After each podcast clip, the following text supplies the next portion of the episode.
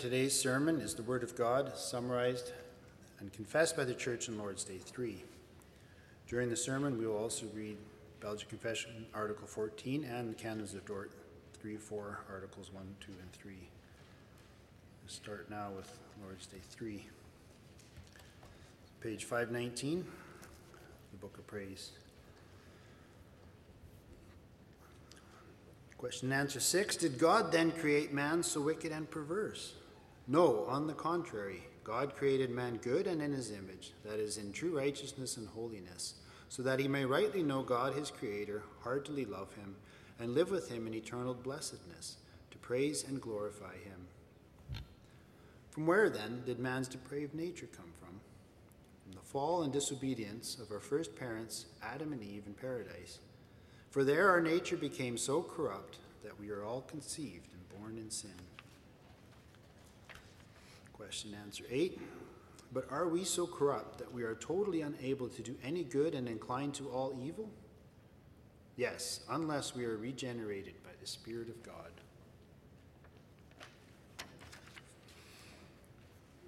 Following the reading of the sermon, let us stand and sing Psalm 39, verses 4, 5, and 6. The sermon was prepared by Reverend Jansen, Willoughby Heights in British Columbia.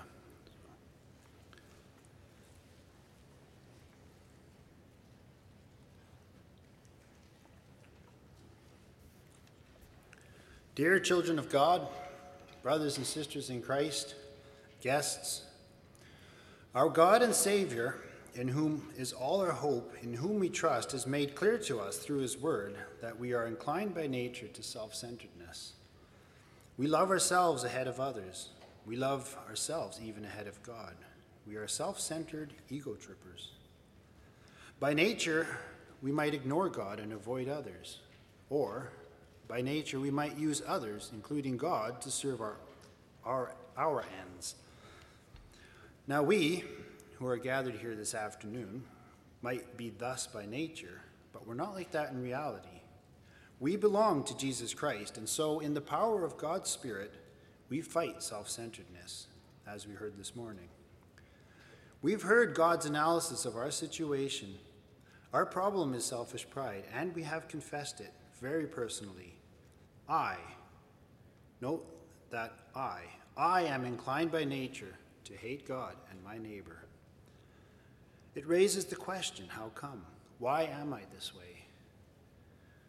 I realize question six and seven become less personal, speaking of man rather than you. It's almost as if the authors of the Catechism weren't sure they could be this personal. But we do need to be. I belong to Christ. I am by nature inclined to hate God and my neighbor. Of course, it makes me ask, how come I am this way? However, it's not just me wondering about the origins of my evil nature that raises the question. If it was, we would ask if God made us thus. No, the opening chapter of the law of the Torah, of God's Word, deals with this matter. Where did we come from? How did God make us? It's important for us to understand our origins so that we understand ourselves. And the phrasing of question six, it reflects the, que- the truth of Genesis 3. We hear Adam blame God the woman you gave me. Did God create man so wicked and perverse? Yes, that is exactly the kind of question my nature inclines me to ask. Clearly, there is more we need to learn in order to understand how great our sins and misery are. Last week, we learned how lost our condition is. Today, we learn how great our corruption is we will learn how we ourselves bear 100% responsibility for being the way we are, and we'll also begin to learn how we are totally unable to change ourselves. Only God's Holy Spirit can do it. We listen to God's instruction on the nature of our corruption with this theme It is our own fault. We are what we by nature are. We'll pay attention to three things one, creation, God made us good. Two, crash, we made ourselves evil. And three, corruption, Without God, we are goners. Creation, God made us good. To those who are God's, question six is an offensive question. Did God then create man so wicked and perverse? We should be glad this question offends us. It shows we care about God, and the thought of blaming God, who is only good, for our evil nature just doesn't make any sense. If the question offends us, it also shows that we have carefully listened to God's word. Because we know the answer right off the bat, even the youngest of children will know the answer to the question Did God make us good or bad? Right, boys and girls? Did God make us good or bad? Of course, God made us good. And just in case you do wonder, we read in Genesis 1:31, after the creation of all things, also humans, and God saw everything that he had made, and behold, it was very good. Boys and girls, God made us good, not bad. No, it doesn't mean now that we can go to point two of the sermon. We need to confront ourselves with what very good means. We need to understand, to the extent that we are able, with what nature God created us. It tells us how good and great God is. It will tell us how evil and perverse we humans now are. It will show us the greatness of our sin and misery. God created us good. Good has the flavor of suited for its purpose. Something is good when it answers to its reason for existence. A good school is a school that educates children well. A good car is one that gets you comfortably and safely from A to B. Good boots are ones that keep your feet warm and dry in rain and snow. When something is good, it can do what it's supposed to do.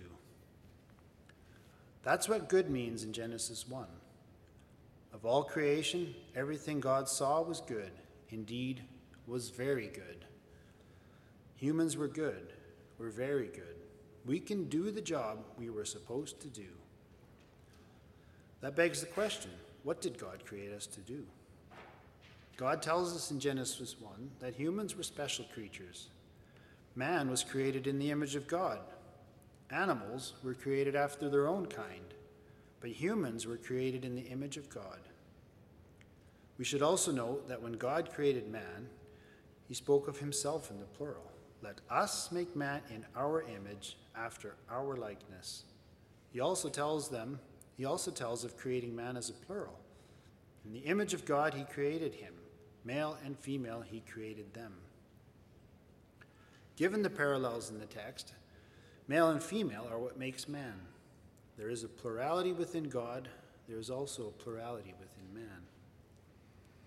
The plurality within man is stated to be that of male and female.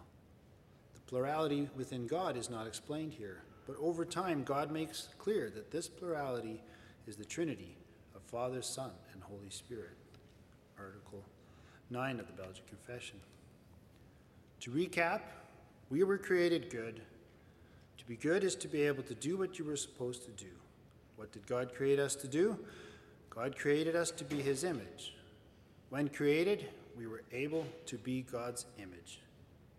That begs the question what does being God's image mean? That's a tough question. It's been long debated. Our catechism marks a certain stage in that debate. What we find described in answer 6 is known as the ethical image of God. We were created in true righteousness and holiness.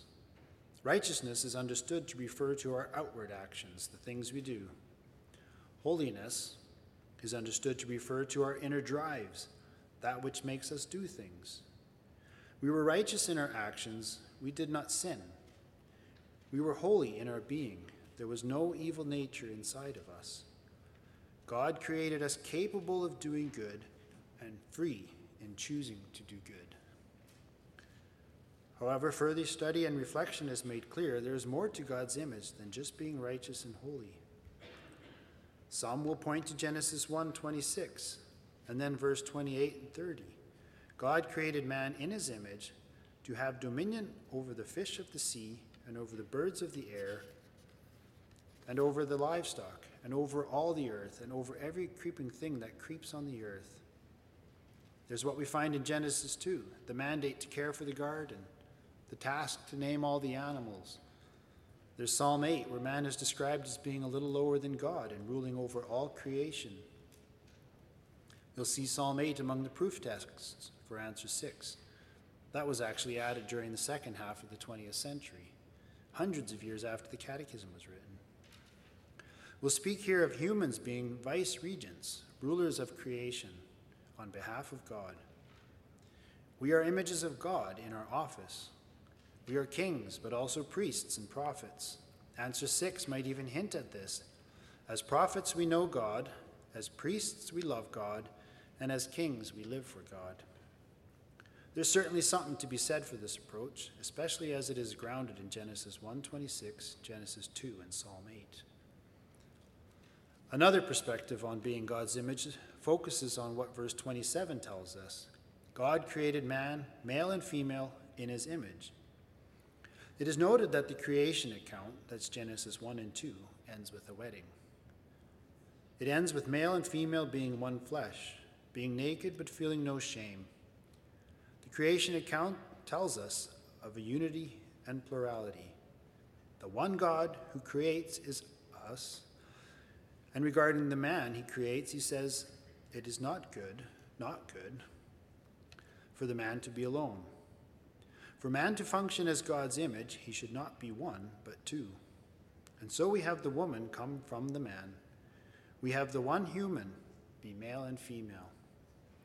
How exactly this all went is we should not go beyond what God has revealed to us. The Trinity is beyond our understanding. The origins of humankind are beyond our understanding, too. We should simply receive and acknowledge what God has told us. Adam was formed first, and then Eve. 1 Timothy 2, verse 13. Man was formed from the dust of the earth, and the woman was formed from the side of man. We learn this from what we have been told. As the two in one, man is God's image, and thus there is a relational aspect to being in God's image. We, are, we humans are to be God's image in how we relate to each other. For in how we relate to each other, we reflect how the persons within God relate to one another. How do the persons within God relate to one another?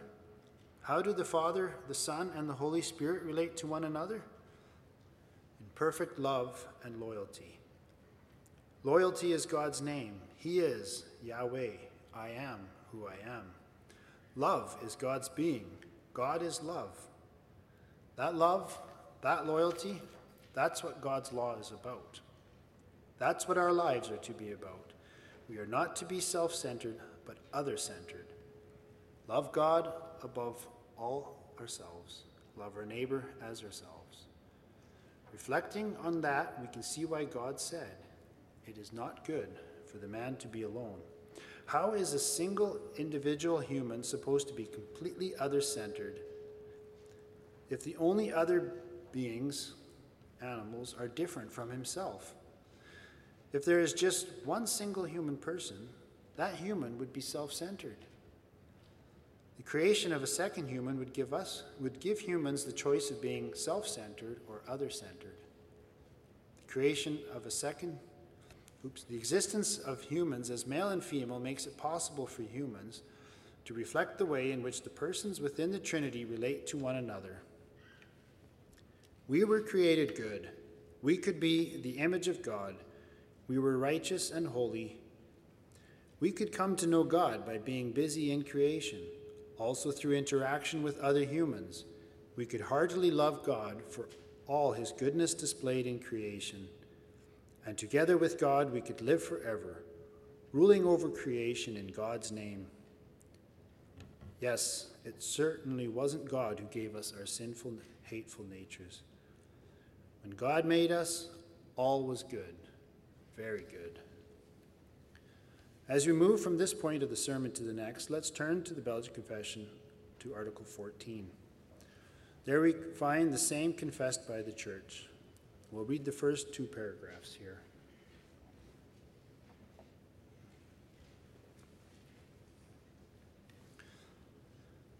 As you, we believe that God created man of dust from the ground and he made and formed him after his own image and likeness, good, righteous, and holy. His will could conform to the will of God in every respect. But when man was in this high position, he did not appreciate it, nor did he value his excellency. He gave ear to the words of the devil and willfully subjected himself to sin and consequently to death and the curse. For he transgressed the commandment of life which he had received. By his sin, he broke away from God, who was his true life. He corrupted his whole nature. By all this, he made himself liable to physical and spiritual death. Since man became wicked and perverse, corrupt in all his ways, he lost all of his excellent gifts which he had once received from God. He has nothing left but some small traces which are sufficient to make man inexcusable. For whatever light is in us has changed to darkness. As Scripture teaches, the light shines in the darkness, and the darkness has not overcome it. John 1, verse 5, where the Apostle John calls mankind darkness.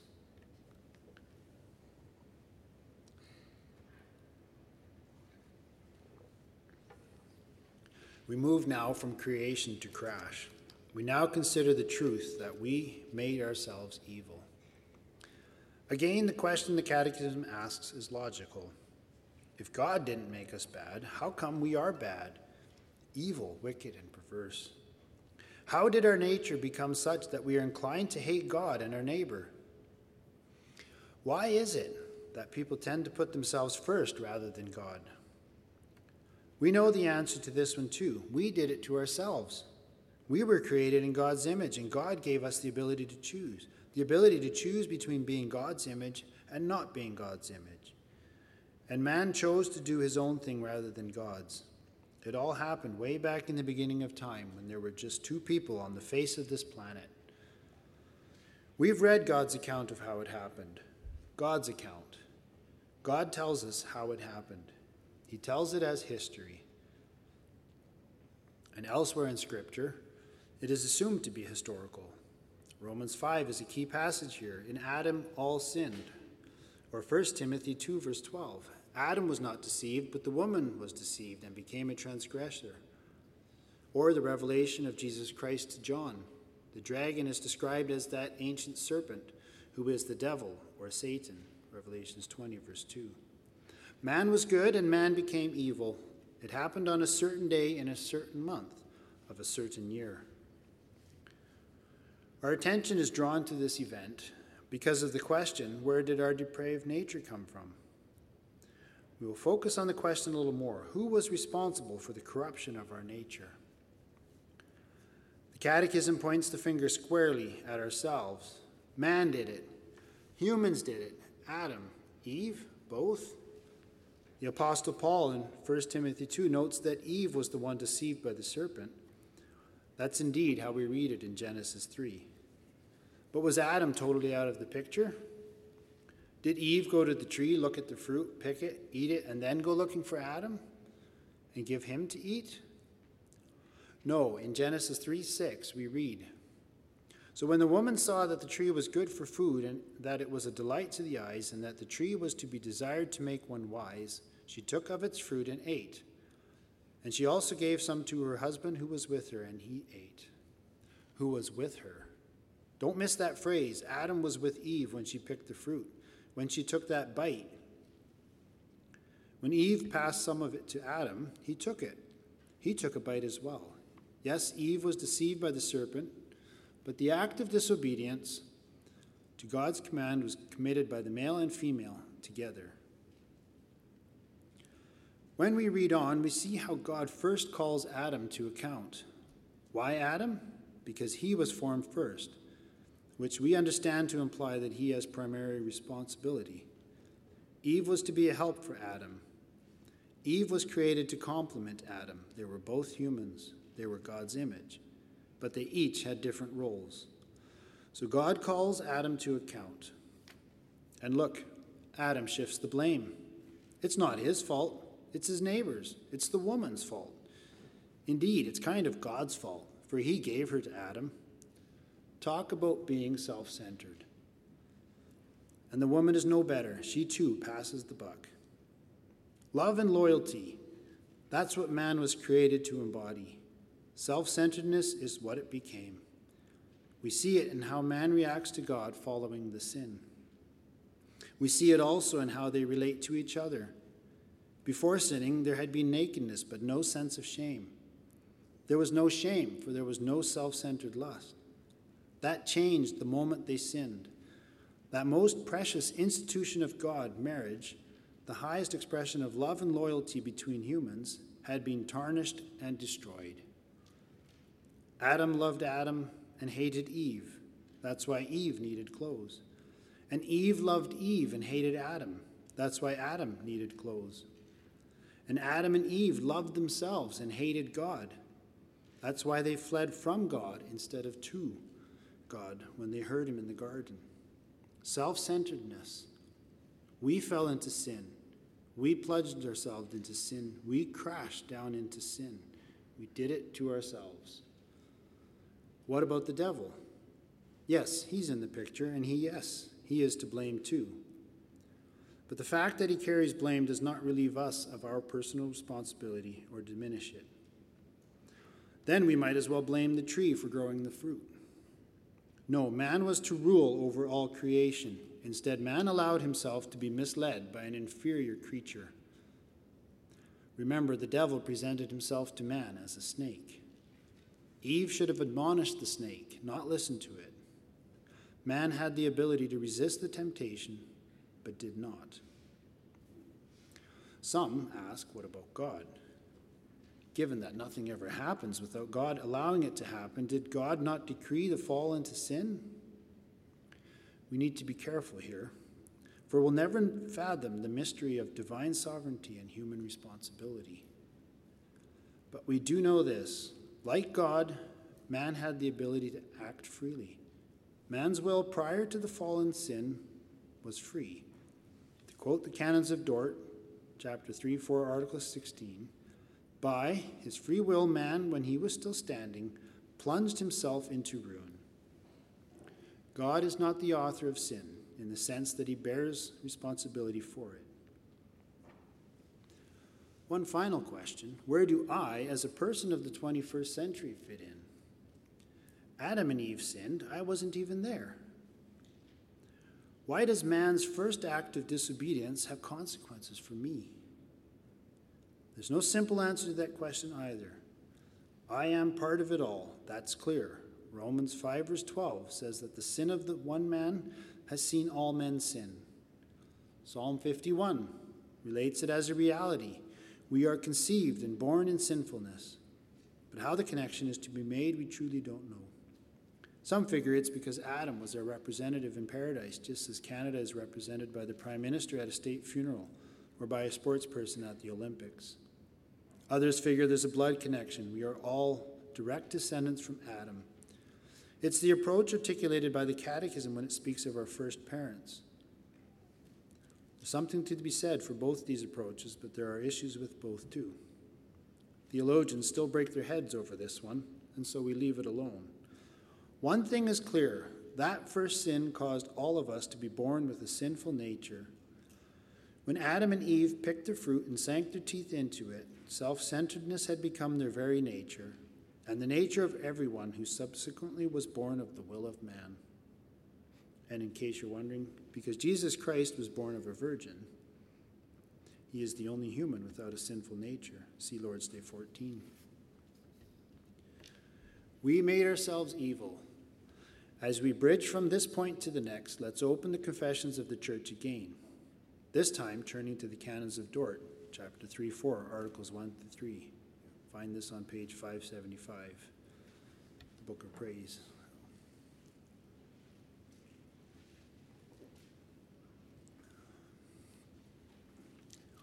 In the beginning, man was created in the image of God. He was adorned in his mind with true and wholesome knowledge of his Creator and of all spiritual things. His will and heart were upright, all his affections pure, and therefore man was completely holy.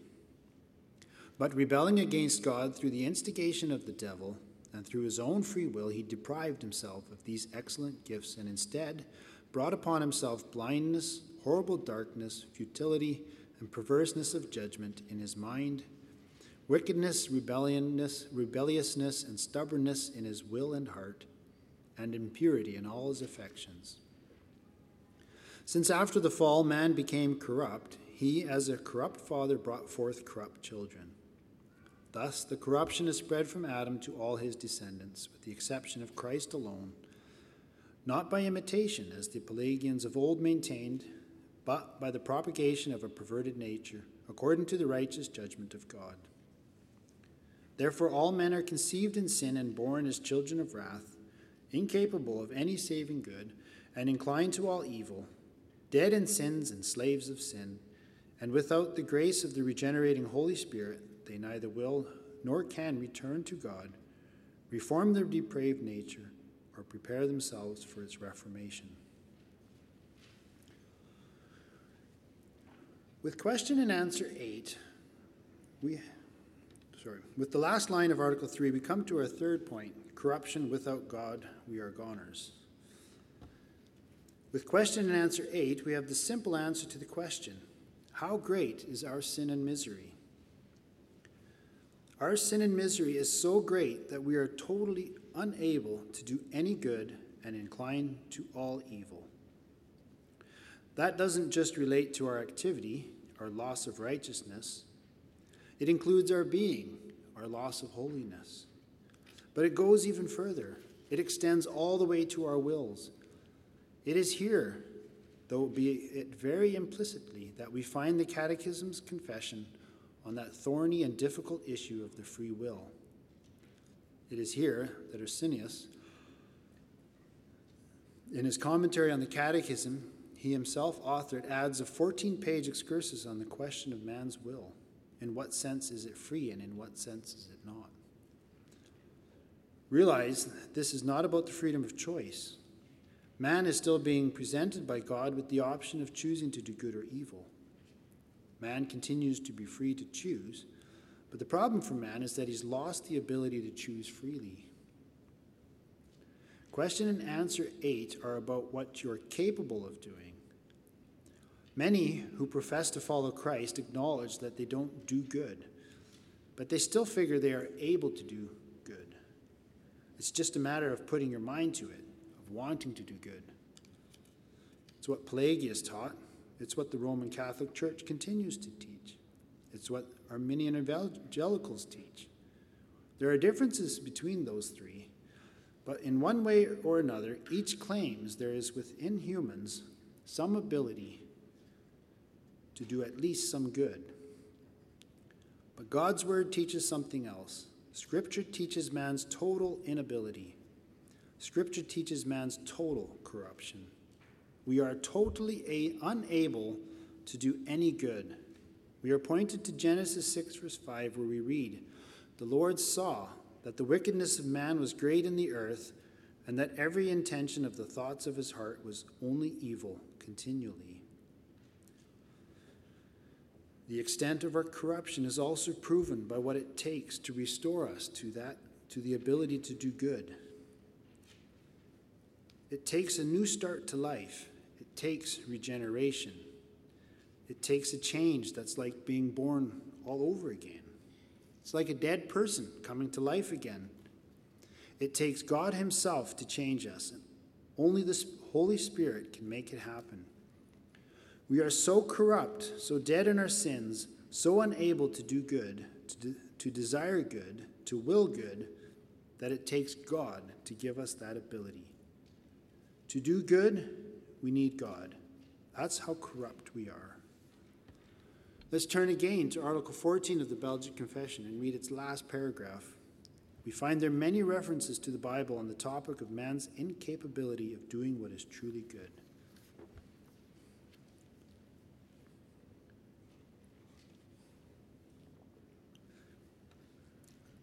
Article 14 Therefore, we reject all teaching contrary to this concerning the free will of man. Since man is a slave to sin, John 8, verse 34. And a person cannot receive even one thing unless it is given him from heaven, John 3, verse 27. For who dares to boast that he of himself can do any good, except when Christ says, No one can come to me unless the Father who sent me draws him? John 6 44. Who will glory in his own will when he understands that the mind that is set on the flesh is hostile to God? Romans 8, verse 7. Who can speak of his knowledge, since the natural person does not accept the things of the Spirit of God? 1 Corinthians 2, verse 14. In short, who dares to claim anything when he realizes that we are not sufficient in ourselves to claim anything as coming from us, but our sufficiency is from God? 2 Corinthians 3, verse 5. Therefore, what the apostle says must justly remain sure and firm, for it is God who works in you both to will and to work for his good pleasure. Philippians 2, verse 13. For there is no understanding nor will conformable to the understanding and will of God, unless Christ has brought it about. As he teaches us, apart from me, you can do nothing. John 15, 5. It is our own fault we are, by nature, what we are. God created us good. We crashed ourselves into evil, a crash so violent that our corruption is total. If left to our own devices, all we would do is be self centered. The only way, the only way we can become capable of doing good is if the Holy Spirit causes us to begin a new life. Sounds pretty dismal. Where's the comfort in all this? God did not make us evil, God made us good. It is God's desire that we be good. This tells us that we are not at the mercy of some stronger person than ourselves who might have bad intentions with us. God had his way, all would be good. We plunged ourselves into corruption to the point of being unable to do any good.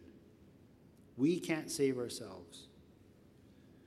We should not be discouraged by the fact that when we try to save ourselves, we fail. For the reality is, no one can save themselves. We're fallen humans. God can save us, our Creator can recreate us.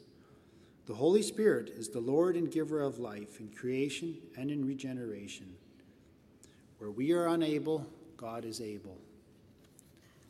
And as we are those who confess to belong to Christ, we know God is not only able, He has done it.